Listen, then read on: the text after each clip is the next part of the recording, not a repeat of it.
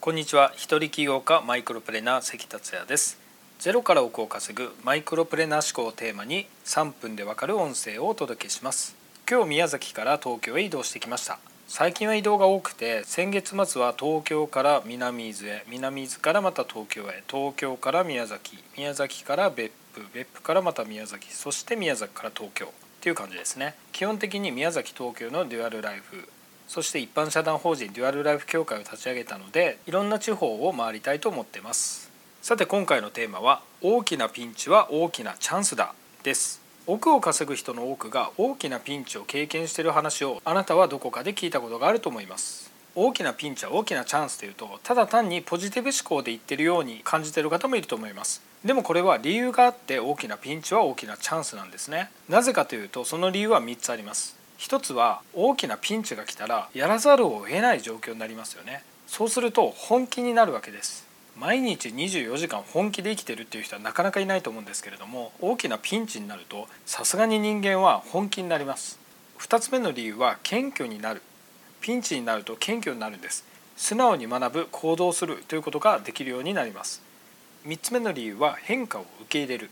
人は変化を嫌うんですよね。毎日同じ方が楽だしいいんですよ。しかしピンチになったら変えざるを得ない状況なので変化するしかないわけです。そこで変化を受け入れるようになります。この3つやらざるを得ない謙虚になる変化を受け入れる。この3つによって人間はステップアップします。だから大きなチャンスと言えるんですよね。僕自身も大きなピンチというのがあってそれを僕は振り返ってどん底って言ってるんですけれども3つありました。1つ目は家賃6ヶ月滞納して消費者金融にもお世話になってカードを複数枚持ってたっていうことがありました。他に多額のローンもありました。その時僕はマインドは成功マインドになってたんですけれども全く稼ぐスキルがなかったんですよね。その時にセールススキルを学んで収入を上げることができるようになりました。2つ目のどん底はビジネス絡みでお金を持っていかれてですね全財産を失って人間不信になった時です。僕は30代の7年ぐらい引きこもりだったんですね。その時に人に会わずに稼ごうとなんとか頑張ってインターネットで稼ぐスキルがつきました。まあ引きこもりといっても子供たちも嫁もいたので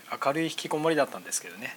3番目のどん底は肉体労働で体を壊して死にかけたんですね。35歳の時なんですけれどもその時はなんとか家族を食べさせるために日銭稼ぎをしようということでハウスクリーニングいわゆる掃除屋さんをしたんですね。洗剤と掃除機を買ってチラシを巻いて掃除しながら日銭を稼いで食いつないだんですね。でも倒れて死にかけたので肉体労働が怖くなって本気で健康を考えて体力づくりをしだしたりしました。そして肉体労働をやめてこれから頭で稼がないといけないということでいろいろ考えてアイデアを出してそれがきっかけで億を稼いだんですね。僕にとってこの3つのどん底っていうのは経験しなければ本当にわからないことでした。まさに大きなピンチは大きなチャンスなんですね。ただこういう話をすると大きなピンチとかどん底を経験しないと成功できないの？みたいに思われる方がいらっしゃるんですよね。ただこれは振り返るとピンチだったりどん底だったりするんですけれども当時の本人たちは不思議とそういうふうに感じてないんですよね。以前大きく考えるという話をしたんですけれどもそもそも億を稼ぐ人っていうのは大きなビジョンや大きな目標を持ってますね。